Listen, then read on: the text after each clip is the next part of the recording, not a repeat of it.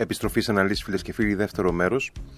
Παίζεται ένα παιχνίδι ε, ισχύως και στο οικονομικό κομμάτι σε αυτόν τον πόλεμο. Ένα παιχνίδι ισχύως ε, όχι ανάμεσα στην Ουκρανία και τη Ρωσία αυτή τη φορά, αλλά ανάμεσα στη Δύση και τη Ρωσία. Ένα παιχνίδι που το έχουμε δει από τις πρώτες ημέρες με τις οικονομικές κυρώσεις και που τώρα βλέπουμε ότι προσπαθεί να αντεπιτεθεί η Ρωσία παίρνοντας αποφάσεις που αφορούν ε, τις πληρωμές για το φυσικό αέριο. Έχουμε απόψε κοντά μας έναν άνθρωπο που μπορεί να, να μας βοηθήσει να καταλάβουμε ε, πολλά πάνω σε αυτό το πεδίο. Έχουμε μαζί μας τον ε, καθηγητή Χάρη Βλάδο, επίκουρο καθηγητή ε, Διεθνών Οικονομικών στο Δημοκρίτιο Πανεπιστήμιο Θράκης. Καλησπέρα κύριε Βλάδο. Καλησπέρα σας αγαπητέ κύριε Χαραλαπίδη. Χαίρομαι πολύ που σας ακούω ε, και εμείς χαιρόμαστε πολύ που είστε μαζί μας.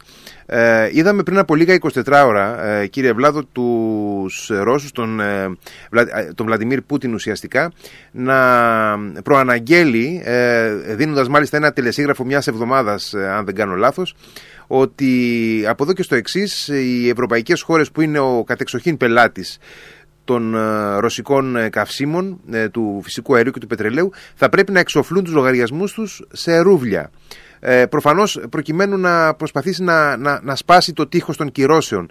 Ε, πώς θα μπορούσε να γίνει στην πράξη αυτή η διαδικασία και, και τι βλέπουμε, γιατί είδαμε και μια αντίδραση από την Ευρωπαϊκή Ένωση χτες. Η ουσία όλης αυτής της κίνησης του Πούτιν περισσότερο εμένα μου δίνει την αίσθηση ενός αντιπερισπασμού συμβολικού. Κατά βάθος δεν μπορεί να ξεπεράσει το πρόβλημά της η ρωσική οικονομία με τέτοιου τύπου μεθοδεύσεις.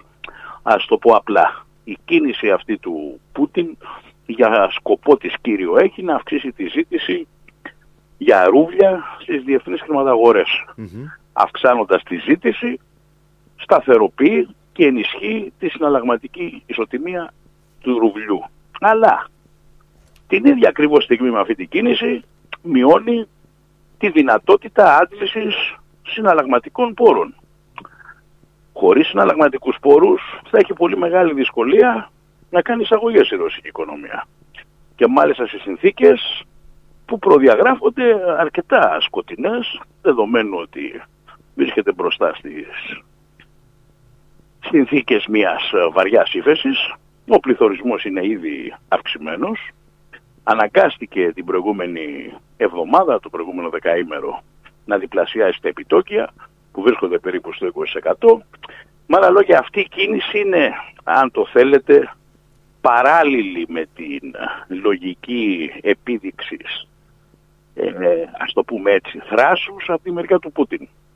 Δεν έχει τελικά στα μάτια τα δικά μου ε, μεγάλες πιθανότητες τελικής επιτυχίας ένα τέτοιο εγχείρημα. Αναστατώνει βέβαια τις διεθνείς αγορές, αλλά δεν είμαι καθόλου βέβαιος ότι αυτή η αναστάτωση είναι προς όφελος του Πούτιν στην παρούσα φάση. Δυσχεραίνει σίγουρα μέσω μακροπρόθεσμα την κατάσταση της ρωσικής οικονομίας, δημιουργεί κάποιες αμφιβολίες και κάποια σχετική αύξηση των τιμών σε βραχυπρόθεσμους όρους, των τιμών εννοώ ενέργειας και καυσίμων, αλλά δεν βλέπω να βγαίνει σε καλό. Και έτσι όπως το τοποθετήσατε εκκινώντας, όντως το ζήτημα της ισχύως είναι και το κεντρικό αντικείμενο της γεωπολιτικής σε συνολικούς Και μέσα σε αυτούς τους όρους οι οικονομικές διαστάσεις θέλουμε δεν θέλουμε είναι οι κεντρικότερες. Ακόμα και πιο σημαντικές αν θέλετε, ακόμα και από τη στρατιωτική δύναμη, η οικονομική δύναμη και κυρίως η οικονομική αντοχή είναι αυτή η διάσταση που προσδιορίζει πλέον τις παγκόσμιες γεωπολιτικές ισορροπίες. Και ταυτόχρονα έχω την εντύπωση ότι ουσιαστικά με αυτή του την, ε, την κίνηση ο Βλαντιμίρ Πούτιν υποχρεώνει ε, τους Ευρωπαίους να πατήσουν περισσότερο γκάζι στην απεξάρτησή τους από το, από το ρωσικό φυσικό αέριο, έτσι δεν είναι; Πολύ σωστά το τοποθετείτε και όχι μόνο αυτό. Στην ουσία δημιουργεί ένα πρόσθετο πρόσκομα που είναι σε πολύ μεγάλο βαθμό παράλληλο με τις κυρώσεις που δέχεται. Δηλαδή είναι σαν να λέει κατά κάποιο τρόπο στους Ευρωπαίους παιδιά ακούστε να δείτε ε, μην αγοράζετε από μένα. Σας δημιουργώ πρόσθετη δυσκολία στο να αγοράζετε από μένα καύσιμα. Και αυτό μπορώ να το κάνω και αύριο και μεθαύριο. Οπότε βρείτε άλλες λύσεις. Κάντε τα κουμάντα σας. ναι, κάντε τα κουμάντα σας και μάλιστα σε συνθήκες που δεν το βλέπω μέσα στην επόμενη διετία, τριετία να του βγαίνει σε καθόλου καλό. Και για το Πούτιν, γενικότερα και για τη ρωσική οικονομία. Ήδη διαβάζω... Αν... Ζούσαμε, ναι. ναι. Αν ζούσαμε... Συγγνώμη να ολοκληρώσω ναι, αυτό. Ναι, παρακαλώ, παρακαλώ. παρακαλώ. Θα προσθέσω κάτι μετά. Ναι, ναι. Βεβαίως. Αν ζούσαμε στις αρχές του 2000 που είχαμε μια διαφορετική τεχνολογία και είχαμε και άλλες δυνατότητες ανάπτυξης, για παράδειγμα των ανανεώσιμων πηγών ενέργειας, η διαπραγματευτική θέση του Πούτιν θα ήταν πάρα πολύ Τώρα με αυτή την έκρηξη των τιμών γίνονται καταπληκτικά κερδοφόρες πάρα πολλές μορφές επενδύσεων στην ενέργεια που αφορούν τις ανανεώσιμες πηγές ενέργειας. Αυτό που ακουγόταν ως ε, αστείο πριν από μερικούς μήνες ή χρόνια, ότι θα μπορούσε για παράδειγμα η Ελλάδα να γίνει ενεργειακή μπαταρία ολόκληρης της Ευρώπης αξιοποιώντας την αιωλική και την ηλιακή ενέργεια, σήμερα δεν φαίνεται καθόλου χιουμόρο. Και πιστεύω ότι θα βιώσουμε μια έκρηξη επενδύσεων στην Ελλάδα στον χώρο των ανανεώσιμων πηγών ενέργειας. Και φυσικά όχι μόνο στην Ελλάδα, αλλά και σε ολόκληρη την Ευρώπη. Συγγνώμη που σας διέκοψα πριν. Ε, ήθελα, ήθελα απλώς να, να προσθέσω ε, ακριβώς σε αυτό που λέγατε ότι οι πληροφορίες φέρνουν ε, πάρα πολύ πιθανή την ανακοίνωση αύριο από τον Τζο Μπάιντεν και την Ursula von der Leyen μιας ε, στρατηγικής συμφωνίας για μια τεράστια προμήθεια φυσικού αερίου, σχιστολιθικού φυσικού σε υγρή μορφή, σε υγροποιημένη μορφή από τις ΗΠΑ. Ακριβώς, LNG, ναι, ναι, ναι, για την Ευρωπαϊκή Ένωση. Και αυτό έρχεται σε, σε επιστέγασμα κινήσεων που έχουμε δει ήδη τις τελευταίες μέρες. Για παράδειγμα, από τη Γερμανία με μια απευθεία συμφωνία με το Κατάρ. Άρα θέλω να πω ότι βλέπουμε κινήσεις οι οποίες ε, φυσικά δεν μπορούσαν να προβλεφθούν ε, λίγο καιρό πριν και ε, δείχνουν την, το πόσο, τόσο, πόσο πολύ σοβαρά παίρνουν πλέον οι Ευρωπαίοι είτε στις Βρυξέλλες, είτε στο Βερολίνο, είτε και σε άλλες χώρες, πόσο σοβαρά παίρνουν την ανάγκη να απεξαρτηθούν από την πίεση της Ρωσίας. Ναι, ναι. Και ακριβώς αυτό ανοίγει την πόρτα μετάβασης πλέον επισήμως σε μια νέα φάση ανάπτυξης της παγκοσμιοποίησης, κύριε Χαραλαπίδη. Αυτό που βιώνουμε σήμερα είναι σε πολύ μεγάλο βαθμό ένα αποτέλεσμα δομικών μετεξελίξεων που έχουν βάθος τα τελευταία 20-30 χρόνια. Δεν είναι κάτι το οποίο ξαφνικά πέφτει από τον ουρανό. Είναι επιταχυντής απλώς αυτής η εξέλιξη. Ακριβώς. Επιταχυντής και στην ουσία πλέον μετά την εισβολή επισημοποίηση μιας νέας σελίδας. Σε αυτό που λέμε παγκοσμιοποίηση, εγώ προσωπικά στα γραπτά μου το ονομάζω μια νέα παγκοσμιοποίηση η οποία αναδύεται. Αυτό γιατί συμβαίνει; Αυτό συμβαίνει σε πολύ μεγάλο βαθμό διότι οι τεκτονικές πλάκες του καπιταλισμού τις τελευταίες δεκαετίες έχουν μετακινηθεί. Και όταν μετακινούνται οι τεκτονικές πλάκες, τι συμβαίνει πάντοτε; Έχουμε δονήσεις. Ναι, ναι, ναι. Πάντοτε έχει σεισμούς. Ένας από αυτούς τους σεισμούς είναι και αυτή η εισβολή.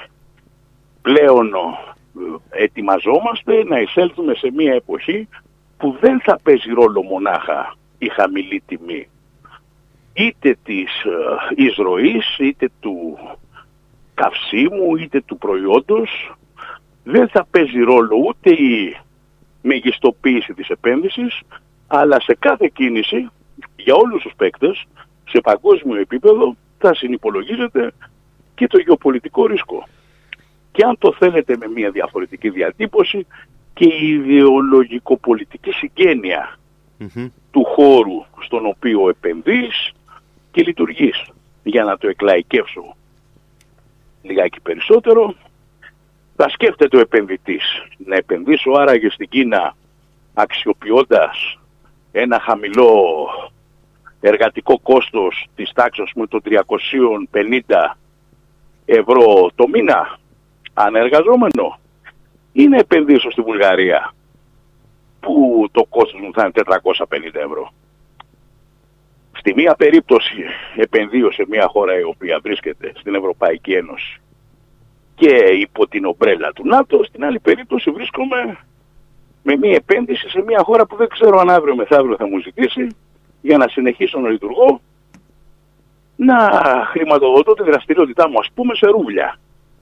Καταλαβαίνετε ότι είναι φανταστικό το σενάριο που σας λέω, αλλά πλέον είναι διαστάσεις οι οποίες βγαίνουν στην επιφάνεια. Όπως επίσης και πράγματα που πριν από μερικά χρόνια τα θεωρούσαμε δευτερεύοντα ή τριτεύοντα, το πόσο έχει νόημα να συναλλάσσεις ελεύθερα με κοινωνικοπολιτικά συστήματα τα οποία στηρίζονται πάνω στην ανελευθερία. Πώς μπορείς να έχεις ελεύθερο εμπόριο με χώρες που έχουν ανελεύθερα καθεστώτα. Με άλλα λόγια εμπλουτίζεται και η έννοια, αν το θέλετε έτσι, του φιλελευθερισμού σε όρους παγκόσμιους, παγκόσμιου εμπορίου και παγκοσμίων δράσεων και ροών. Ε... Οι διεθνείς σχέσεις δηλαδή πάβουν να είναι πλέον από εδώ και κάτω εκτιμώ ένα ζήτημα που αφορά στενά οικονομικές επιδόσεις και μεγέθη. Αλλά εντάσσεται μέσα στην οπτική, όλο και ουσιαστικότερα που φαίνεται, θα ενταχθεί και η οπτική ιδεολογικο-πολιτική και η οπτική της ανθεκτικότητας των σχέσεων και των δομών, αλλά και της διατηρησιμότητας. Ζούμε τα τελευταία τρία χρόνια, για να κλείσω έτσι πριν από την ερώτηση στην επόμενη, ζούμε σε μια καταπληκτική επιτάχυνση των εξελίξεων. Δηλαδή αυτά που έχουν γίνει τα τελευταία τρία χρόνια αγαπητέ, σε φυσιολογικό ιστορικό χρόνο θα γινόντουσαν σε τρεις δεκαετίες. Η πανδημία και το σοκ που έφερε ήρθε να επιταχυνθεί αυτή η τεράστια επιτάχυνση με αυτή τη γεωπολιτική κρίση που ζούμε. Ε, συμφωνώ απόλυτα με την παρατήρησή σας ότι ε, ουσιαστικά θα παίζει από εδώ και μπρος πάρα πολύ σημαντικό ε, ρόλο στις οικονομικές αποφάσεις στο πολιτικό κριτήριο ε, ταυτόχρονα βέβαια βλέπουμε ότι βραχυπρόθεσμα ε, σε κάποιες περιπτώσεις ανελεύθερων καθεστώτων ε, πιο περιφερειακών βέβαια περιπτώσεων για παράδειγμα του καθεστώτος Μαδούρο στη Βενεζουέλα ή κάποια αραβικά κράτη βγαίνουν ωφελημένα από την ανάγκη έτσι, της Δύσης να, να διαφοροποιήσει τις πηγές προμήθειας είτε καυσίμων είτε άλλων, ναι. άλλων υλών ε, ωστόσο, θα ήθελα, να μου, θα ήθελα να μου κάνετε ένα σχόλιο για τη στάση της Κίνας που βλέπουμε ότι είναι πάρα ναι. πολύ προσεκτική τις τελευταίες ναι, εβδομάδες. Ναι, ναι, Λοιπόν, καταρχήν για το πρώτο που είπατε. Ε, βραχυπρόθεσμα και ευκαιριακά ωφέλη πολύ συχνά καταλήγουν σε μακροπρόθεσμες σοβαρότατες απώλειες. Mm-hmm. Όποιος κερδοσκοπεί σε τέτοιες συνθήκες συνήθως την πληρώνει σε ευρύτερους όρους και οποιοδήποτε προσπαθεί να ισορροπήσει πάνω σε δύο βάρκες στην παρούσα φάση, μάλλον να το πω έτσι και πιο χιουμοριστικά, και τα μπαδάκια του πάνω στη φλεγόμενη θάλασσα.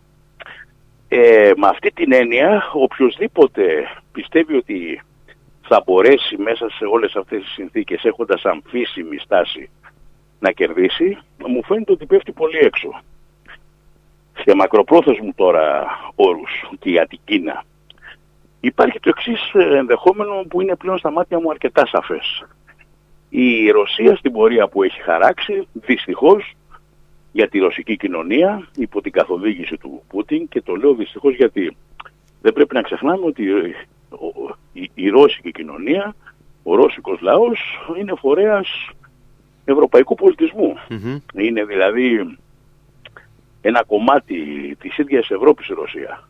Σωστά. Παρόλα αυτά, έπειτα από όλες αυτές τις λανθασμένες μεθοδεύσεις του Πούτιν και την εισβολή, έχει σε, βρίσκεται πλέον σε μεγάλο κίνδυνο η Ρωσία να δορυφοριοποιηθεί σε μεγάλο βαθμό πιθανότητας υπέρ της Κίνας. Η Κίνα η οποία είναι μια πραγματικά σημαντική οικονομική δύναμη πλέον, η Ρωσία δεν ειναι ούτε θα μπορούσε να γίνει ποτέ, η Κίνα που η οποία έχει ένα δυναμισμό σημαντικότατο στο εξωτερικό της εμπόριο που η Ρωσία ούτε μπορεί να τον διανοηθεί και βέβαια η Κίνα με ένα τεράστιο πληθυσμό. Ε, εγώ εκτιμώ ότι μέσα στην επόμενη πενταετία, δεκαετία, γιατί έτσι κι αλλιώς κάποια στιγμή ο Πούτιν θα φύγει, η Ρωσία θα βρεθεί σε ένα μεγάλο γεωπολιτικό δίλημα τελικά θα επιστρέψει και θα βρει έναν τρόπο αρμονικής συμβίωσης με την Ευρώπη ή θα γίνει κατά κάποιο τρόπο να το πω έτσι περιπεκτικά το παραπέδι της κινας Βρισκόμαστε όμως σε αυτό το σημείο πέραν δηλαδή από τις μεγαλοστομίες του Πούτιν πέρα από τις ψευδεστήσεις μεγαλείου και δύναμης η Ρωσία πλέον έχει μπει σε αυτή τη δίνη. Πού θα δορυφοριοποιηθεί τελικώς; Και βέβαια σε συνθήκες ενός βιωτικού επίπεδου για τον Ρώσο πολίτη, αρκετά χαμηλού, με ένα πληθωρισμό ο οποίος ήδη τρέχει πάρα πολύ και ε, με συνθήκες ε, αρκετά οδυνηρές. Γιατί ξέρετε, ακόμα και να θεωρήσουμε ότι θα είναι σχετικά σύντομη η διαδικασία αποχώρησης από την ηγεσία του Πούτιν, ακόμα και έτσι σε αυτό το σενάριο ας πούμε το θετικό, οι οδύνες της μετάβασης για τη ρωσική κοινωνία θα είναι πολύ μεγάλες. Το πολιτικό της σύστημα σήμερα παραμένει ανώριμο και δεν υπάρχουν και ουσιώδη ερίσματα για την ανάπτυξη μιας δημοκρατίας δυτικού τύπου που θα ήταν το ζητούμενο. Χωρίς δημοκρατία δεν μπορεί να προχωρήσει ο πλανήτης μας μπροστά, αγαπητέ κύριε Χαραλαμπίδη. Και δημοκρατία για όλες τις κοινωνίες. Δεν μπορεί η δημοκρατία όπως το διαπιστώνουμε να είναι κτήμα μονάχα των αναπτυγμένων χωρών της Δύσης. Για να έχουμε ένα κόσμο που να μπορεί να αναπτύσσεται αρμονικά και σε ειρήνη, πρέπει να επεκταθεί κυρίως η δημοκρατία. Ε, συμφωνώ απόλυτα και παρά το γεγονός ότι ε, πολλοί ε, διαγιγνώσκουν μια υποχώρηση της ε, δημοκρατίας η οποία πλήττεται ε, τις, ε, τις τελευταίες μία-δύο δεκαετίες θα έλεγα ότι συνολικά η ε, η κίνηση του κόσμου μας ε, τους τελευταίους δύο αιώνες δείχνει ότι η δημοκρατία ε, προχωρά και εδραιώνεται με σταθερό βηματισμό ακόμα και αντιμετωπίζοντας κρίσεις στη διάρκεια αυτής της ανάπτυξης. Ναι, ναι. Σε αυτό συμφωνώ και βέβαια να κάνω μία παρατήρηση ένθερη στο σκεπτικό σας. η αντίληψη που έχουμε για τα 40 τελευταία χρόνια στα οποία αναπτύσσεται αυτό που λέμε η παγκοσμιοποίηση πολύ συχνά είναι άστοχοι και εν μέρει διαστρεβλωμένοι. Έχουμε την εντύπωση ότι αυτό που λέμε παγκοσμιοποίηση τα τελευταία 40 χρόνια ήταν κάτι το καταστροφικό για τον πλανητη Αυτό είναι ψευδές. Αυτό είναι εντελώς λανθασμένο.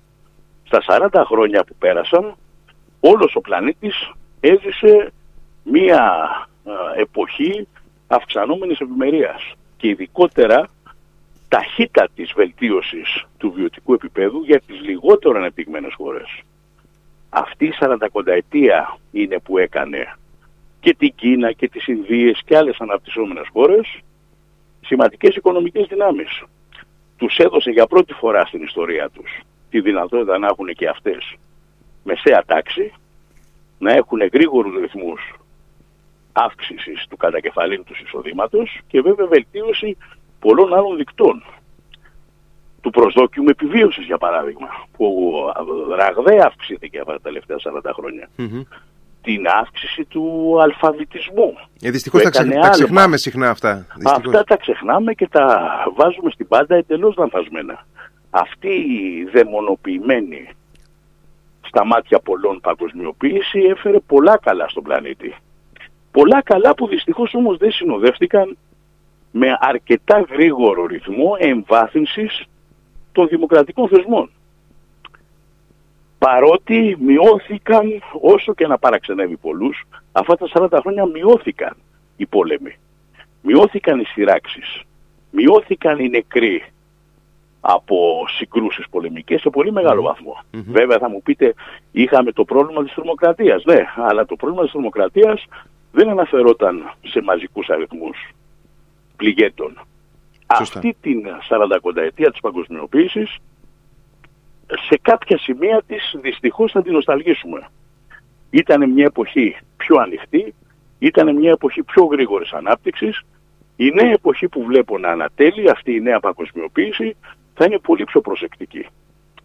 Θα είναι πολύ πιο, ας το πούμε έτσι, περιχαρακωμένη και απαιτητική δεν θα δίνει τόσο εύκολα μέρισμα γρήγορης ανάπτυξης σε όλους.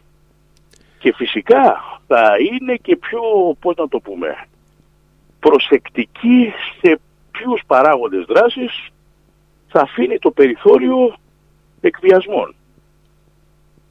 Δηλαδή αυτή η νέα φάση στην παγκόσμια ιστορία θα στερήσει τη δυνατότητα από πολλούς μελλοντικούς Πούτιν τη δυνατότητα να ασκούν πιέσεις με τον τρόπο που σήμερα ασκεί ο Πούτιν στον υπόλοιπο πλανήτη.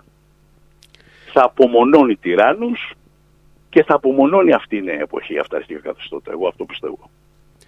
Ε, κλείνοντας, γιατί έχουμε τρία λεπτά ακόμα, θα ήθελα να σας ε, ρωτήσω ε, πώς ε, θα μπορέσει να ε, αντιμετωπίσει αυτή την κρίση την πληθωριστική και ενεργειακή η δυτική δημοκρατία, η, ο δυτικός κόσμος προκειμένου να, να περάσει σε αυτή τη, τη νέα περίοδο; Ναι, βέβαια, πολύ ενδιαφέρον το ερώτημά σας και κρίσιμο. Λοιπόν, ας αποφύγουμε οποιαδήποτε αίσθηση πανικού αγαπητέ κύριε Χαραλαμπίδη που το βλέπω να διαχέεται δυστυχώς από πολλά μέσα μαζικής επικοινωνίας. Ακούω για παράδειγμα πολλούς ε, αναλυτές σε εισαγωγικά να μιλάνε για φαινόμενα φτωχοποίησης στην Ελλάδα και στην Ευρώπη. Αυτά συγχωρήστε με που θα το πω, είναι Στην Ελλάδα θα έχουμε ένα πληθωρισμό σε ένα από τα άσχημα σενάρια που θα ακουμπάει το 10%. Σε ένα από τα δυσμενέστατα σενάρια θα είναι ένα 10% πληθωρισμός. Τι σημαίνει αυτό, ότι ό,τι αγοράζουμε σήμερα με 100 ευρώ, του χρόνου στη χειρότερη των περιπτώσεων θα το αγοράσουμε με 110 ευρώ. Αυτό είναι το 10% πληθωρισμός. Θα μου πείτε, μα εδώ πέρα βλέπουμε και εκτοξεύονται οι τιμές ενέργειας. Εκτοξεύονται οι τιμές του μαλακού σταριού. Όλα μαζί προσδιορίζουν τον πληθωρισμό στο 10%. Καταλάβατε; Ναι, ναι, ναι, ναι, ναι. Με άλλα λόγια, αυτό το, αυτή η καταστροφολογία σε πολύ μεγάλο βαθμό είναι άστοχη. Ενισχύει και ένα, ενισχύει και ένα φαύλο κύκλο. Ακριβώς. Δεν φτωχοποιείται όμως ποτέ μία, ένας λαός με μία αύξηση των τιμών κατά 10% από χρόνο σε χρόνο. Αυτή τη στιγμή να σας δώσω ένα συγκριτικό παράδειγμα, η Τουρκία έχει ένα πληθωρισμό της τάξης του 60%. Εγώ εκτιμώ ότι η ρώσικη οικονομία το χρόνο που έρχεται θα έχει ένα πληθωρισμό 35-30-35%. Εκεί πέρα να μιλήσεις για πιθανότητα, πιθανότητα ε, φτωχοποίησης κάποιων μερίδων του πληθυσμού δεδομένου ότι υπάρχουν, δεν υπάρχει και η ασφάλεια που τους δίνει ένα ισχυρό νόμισμα. Γιατί όπως και να το κάνουμε, ό,τι και μεθόδευση να ακολουθήσει ο Πούτιν, δεν πρόκειται ποτέ το ρούβλι να γίνει ένα σοβαρό νόμισμα, ευσταθές και αξιόπιστο. Θα βρίσκεται πάντοτε υπό την δαμόκλειο σπάθη της υποτίμησης. Λοιπόν και για να το συνοψίσω, το επόμενος χρόνος εύκολος δεν θα είναι. Κανένας όμως να μην νομίζει ότι έτσι όπως πάντα πράγματα θα οδηγηθούμε σε συνθήκες ακραίες τουλάχιστον σε οικονομικό επίπεδο. Απ' την άλλη μεριά δεν πρέπει κανένας να ξεχνάει ότι κάποια στιγμή αυτό το σπιράλ των αρνητικών εξελίξεων θα εξαντληθεί. Μία λύση θα βρεθεί.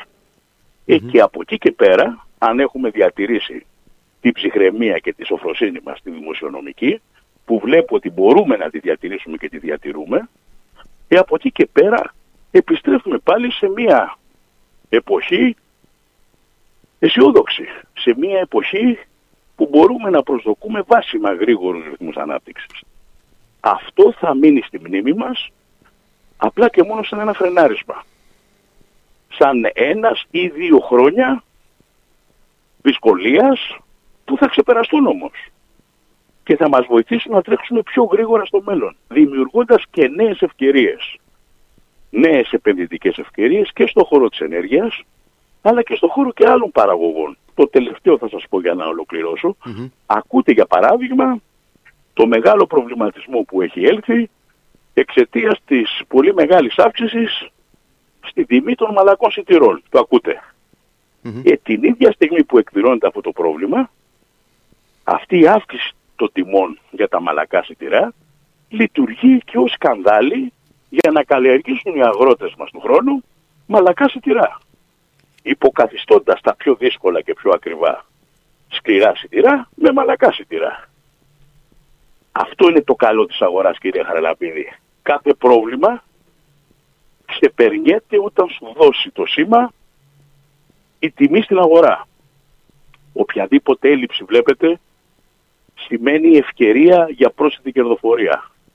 Πράγμα που δραστηριοποιεί και κατευθύνει τους παραγωγικούς συντελεστές έτσι ώστε η έλλειψη του σήμερα να πάψει να είναι έλλειψη αύριο. Ευχαριστώ πάρα πολύ κύριε Βλάδο για τη συζήτηση που κάναμε. Ήταν πολύ ουσιαστική αυτή η συζήτηση. Ευχαριστώ πολύ εγώ κύριε Χαραλαμπίδη για τη χαρά που μου δώσετε να επικοινωνήσουμε και να απευθυνθώ και στους αγαπημένους φίλους μου στο Ηράκλειο και στην Κρήτη. Να είστε καλά λοιπόν. Καλό βράδυ και χρόνια πολλά για αύριο. Να είστε καλά. Χρόνια πολλά.